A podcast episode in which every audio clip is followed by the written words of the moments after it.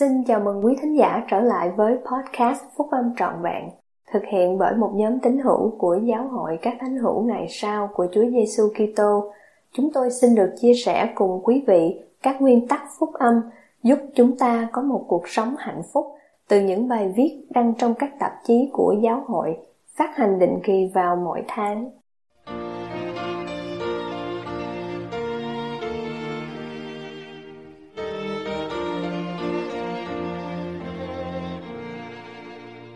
Các phước lành quý báu nhất của Chúa Bài trong Đại hội Thảo Trung ương tháng 4 năm 2011 Bài của anh cả Carby Pratt thuộc nhóm túc số thầy 70 Tôi làm chứng rằng khi chúng ta đóng tiền thập phân của mình một cách trung tín Chúa sẽ mở các cửa sổ trên trời và đổ xuống chúng ta các phước lành quý báu nhất của Ngài. Tôi biết ơn các tổ tiên ngày chính đã giảng dạy phúc âm cho con cái họ trong nhà từ lâu, trước khi các buổi họp tối gia đình được chính thức tổ chức. Ông bà ngoại của tôi tên là Ida Jesperson và John A. Wetton đã sống trong một cộng đồng nhỏ ở Colina Juarez, Chihuahua, Mexico. Con cái của gia đình Wetton được dạy dỗ bằng lời giáo huấn và bằng cách quan sát tấm gương của cha mẹ họ. Đầu thập niên năm 1920 ở Mexico là thời gian khó khăn. Cuộc cách mạng bạo động mới vừa kết thúc. Lúc đó không có nhiều tiền mặt lưu hành và hầu hết đều là các đồng xu bằng bạc người ta thường buôn bán bằng cách trao đổi hàng hóa và dịch vụ. Một ngày nọ, gần cuối mùa hè, ông ngoại John về nhà sau khi đã hoàn tất việc trao đổi một cặp bò và được trả cho 100 peso bằng các đồng xu bạc. Ông đưa tiền cho Ida và ấy lời dặn là phải được dùng để trả cho học phí sắp tới của con cái. Ida biết ơn về số tiền, nhưng nhắc cho nhớ là họ chưa đóng tiền thực phân suốt mùa hè họ không có thu nhập bằng tiền mặt. Nhưng Eder nhắc ông nhớ rằng các con vật đã cung cấp thịt, trứng và sữa. Khu vườn của họ đã mang lại số lượng dồi dào trái cây và rau cải, và họ đã trao đổi hàng hóa mà không có dính líu đến tiền bạc. Eder ra đề nghị họ nên đưa tiền cho vị giám trợ để đóng tiền thập phân. John hơi thất vọng vì tiền mặt sẽ giúp rất nhiều cho học phí của con cái, nhưng ông cũng nhanh chóng đồng ý rằng họ cần phải đóng tiền thập phân của mình. Ông mang cái bao nặng nề đến văn phòng thập phân và đóng tiền cho vị giám trợ. Chẳng bao lâu sau đó, ông nghe tin có một thương gia giàu có tên là ông Hart tuần tới sẽ từ Hoa Kỳ đến cùng một số người khác để săn bắn và câu cá một vài ngày trên núi. Ông ngoại John đến gặp nhóm người đó tại trạm xe lửa gần Colonia Juarez. Ông có một bầy ngựa đã thắt yên cùng những con vật cần để chuyên chở hành lý và dụng cụ cắm trại trên núi. Tuần kế tiếp, ông dành thời giờ hướng dẫn những người này, đồng thời trông coi trại và các súc vật.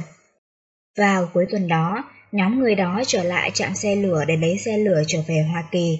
John được trả tiền công vào ngày đó và được đưa cho một bao đồng xu bạc peso để trả các chi phí khác. Ngay sau khi ông thanh toán tiền với những người phụ giúp xong, John trả lại số tiền dư cho ông Hart. Điều này khiến ông rất ngạc nhiên vì nghĩ không còn số tiền dư nào cả Ông hỏi John có chắc chắn rằng tất cả mọi tổn phí đã được trả hết chưa và John đáp rằng những chi phí cho chuyến đi đã được thanh toán đầy đủ và đây là số tiền còn lại. Tiếng còi xe lửa huyết lên, ông Hot xoay người đi nhưng rồi quay trở lại và ném cho John một cái bao nặng đầy đồng xu. Ông nói, đây, mang về nhà cho mấy đứa con trai của anh đi. John chụp lấy cái bao đó và đi về Colonia Juarez. Buổi tối hôm đó, khi gia đình quy tụ lại sau bữa ăn tối để nghe kể về chuyến đi, John sực nhớ ra cái bao, ông mang vào và đặt nó trên bàn. John nói rằng ông không biết có bao nhiêu tiền trong cái bao nên rất thích thú để đổ tiền từ cái bao ra bàn.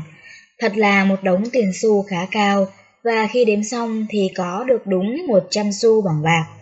Dĩ nhiên, dường như đó là một phước lành lớn mà ông Hart đã quyết định thực hiện chuyến đi đó.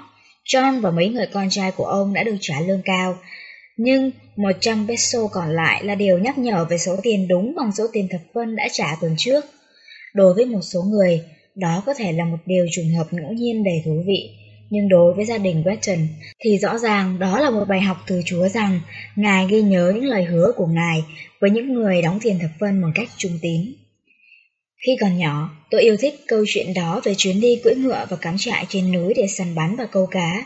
Và tôi yêu thích câu chuyện đó vì nó dạy rằng chúng ta được phước khi tuân theo các lệnh truyền. Có vài điều chúng ta đều có thể học hỏi về việc đóng tiền thực phân từ câu chuyện này. Trước hết, các anh chị em sẽ thấy rằng việc đóng tiền thập phân trong trường hợp này không liên quan gì đến số thu nhập bằng tiền mặt. Gia đình Weston quyết định sử dụng số thu nhập đầu tiên bằng tiền mặt để đóng phật phân vì họ đã sống dư dật từ đàn gia súc và vườn trái cây, rau cỏ màu mỡ của họ. Hiển nhiên, họ đã cảm thấy nợ Chúa về các phước lành của họ. Đó là điều nhắc nhở về ý nghĩa của lời Chúa khi Ngài nói, người ta có thể ăn trộm Đức Chúa Trời sao, mà các ngươi ăn trộm ta, Người ta hỏi chúng tôi ăn trộm Chúa ở đâu, và lời đáp của Chúa vang rền, các ngươi đã ăn trộm trong các phần mười và trong các của dâng.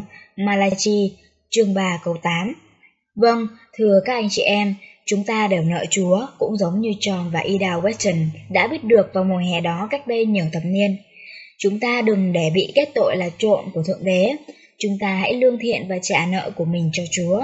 Ngài chỉ đòi hỏi 10% mà thôi, sự liêm chính trong việc trả nợ của mình cho Chúa sẽ giúp chúng ta lương thiện với đồng loại của mình. Điều tiếp theo tôi nhận thấy về câu chuyện đó là ông bà ngoại tôi đã đóng tiền thập phân bất kể hoàn cảnh tài chính nghèo khó của gia đình họ như thế nào. Họ biết lệnh truyền của Chúa, họ áp dụng thánh thư cho bản thân mình.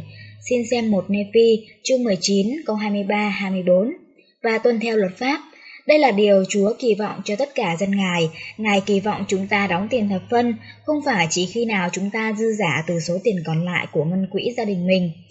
Mà như Ngài đã truyền lệnh từ thời xưa là tiền thập phân phải được đóng từ số thu nhập chúng ta mới nhận được, dù ít hay nhiều. Chúa đã truyền lệnh, ngươi chớ trễ nải mà dâng cho ta những hoa quả đầu mùa của ngươi. Kinh nghiệm riêng của tôi là cách chắc chắn nhất để đóng tiền thập phân một cách trung tín là đóng ngay khi tôi nhận được bất cứ số thu nhập nào. Quả thật, tôi thấy đó là cách duy nhất mà thôi. Chúng tôi học được từ ông bà ngoại Weston của tôi rằng việc đóng tiền thập phân không phải thật sự là về vấn đề tiền bạc, mà là vấn đề đức tin, đức tin nơi Chúa. Ngài hứa ban cho các phước lành nếu chúng ta tuân theo các lệnh truyền của Ngài. Rõ ràng, John và Ida Weston đã cho thấy đức tin lớn lao trong việc đóng tiền thập phân của mình. Chúng ta hãy cho thấy đức tin của mình nơi Chúa bằng cách đóng tiền thập phân của mình. Hãy đóng tiền thập phân trước nhất và một cách lương thiện. Hãy dạy con cái chúng ta đóng tiền thập phân ngay cả từ số tiền được cha mẹ cho hoặc các khoản thu nhập khác, rồi dẫn chúng đi với chúng ta đến các buổi họp giải quyết tiền thập phân để chúng biết về tấm gương và tình yêu mến của chúng ta đối với Chúa. Trong câu chuyện này của ông bà ngoại tôi, có thể có đôi chút hiểu lầm. Một người có thể kết luận rằng vì chúng tôi đóng tiền thập phân bằng tiền, nên Chúa sẽ luôn luôn ban phước cho chúng tôi bằng tiền bạc. Tôi có khuynh hướng suy nghĩ như thế khi còn nhỏ.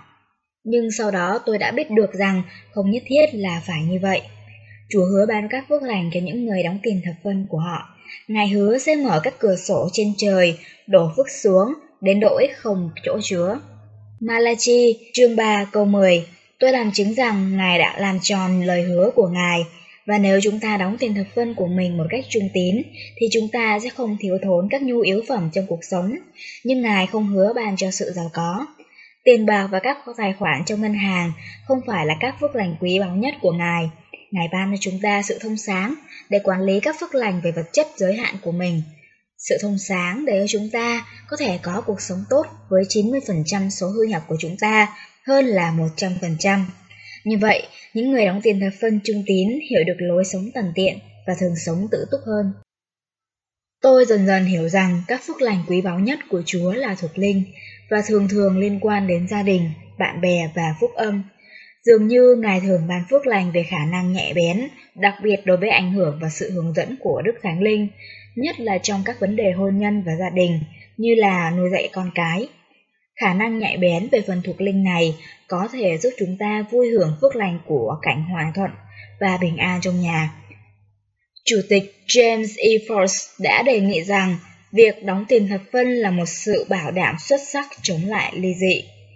Enriching Your Marriage, Liahona, tháng 4 năm 2007 Việc đóng tiền thập phân giúp chúng ta phát triển một tấm lòng tuân phục và khiêm nhường và một tấm lòng biết ơn, thường chịu thú nhận có bàn tay của Ngài trong mọi việc, giáo lý giao ước, tiết 59 câu 21. Việc đóng tiền thập phân khuyến khích chúng ta có một tấm lòng rộng rãi và tha thứ, cũng như một tấm lòng bác ái đầy tình yêu thương thanh khiết của Đấng Kitô. Chúng ta trở nên thiết tha để phục vụ và ban phước những người khác với một tấm lòng vâng phục theo ý Chúa. Những người đóng tiền thập phân đều đạn thấy rằng đức tin của họ nơi Chúa Giêsu Kitô được củng cố hơn và được họ phát triển một chứng ngôn vững mạnh, vinh viễn về phúc âm và giáo hội của Ngài. Không một phước lành nào trong số các phước lành này liên quan đến tiền bạc hoặc vật chất trong bất cứ phương diện nào, nhưng chắc chắn đó là các phước lành quý báu nhất của Chúa. Tôi làm chứng rằng khi chúng ta đóng tiền thập phân của mình một cách trung tín, Chúa sẽ mở các cửa sổ trên trời và đổ xuống chúng ta các phước lành quý báu nhất của Ngài trong tôn danh của Chúa Giêsu Kitô. Amen.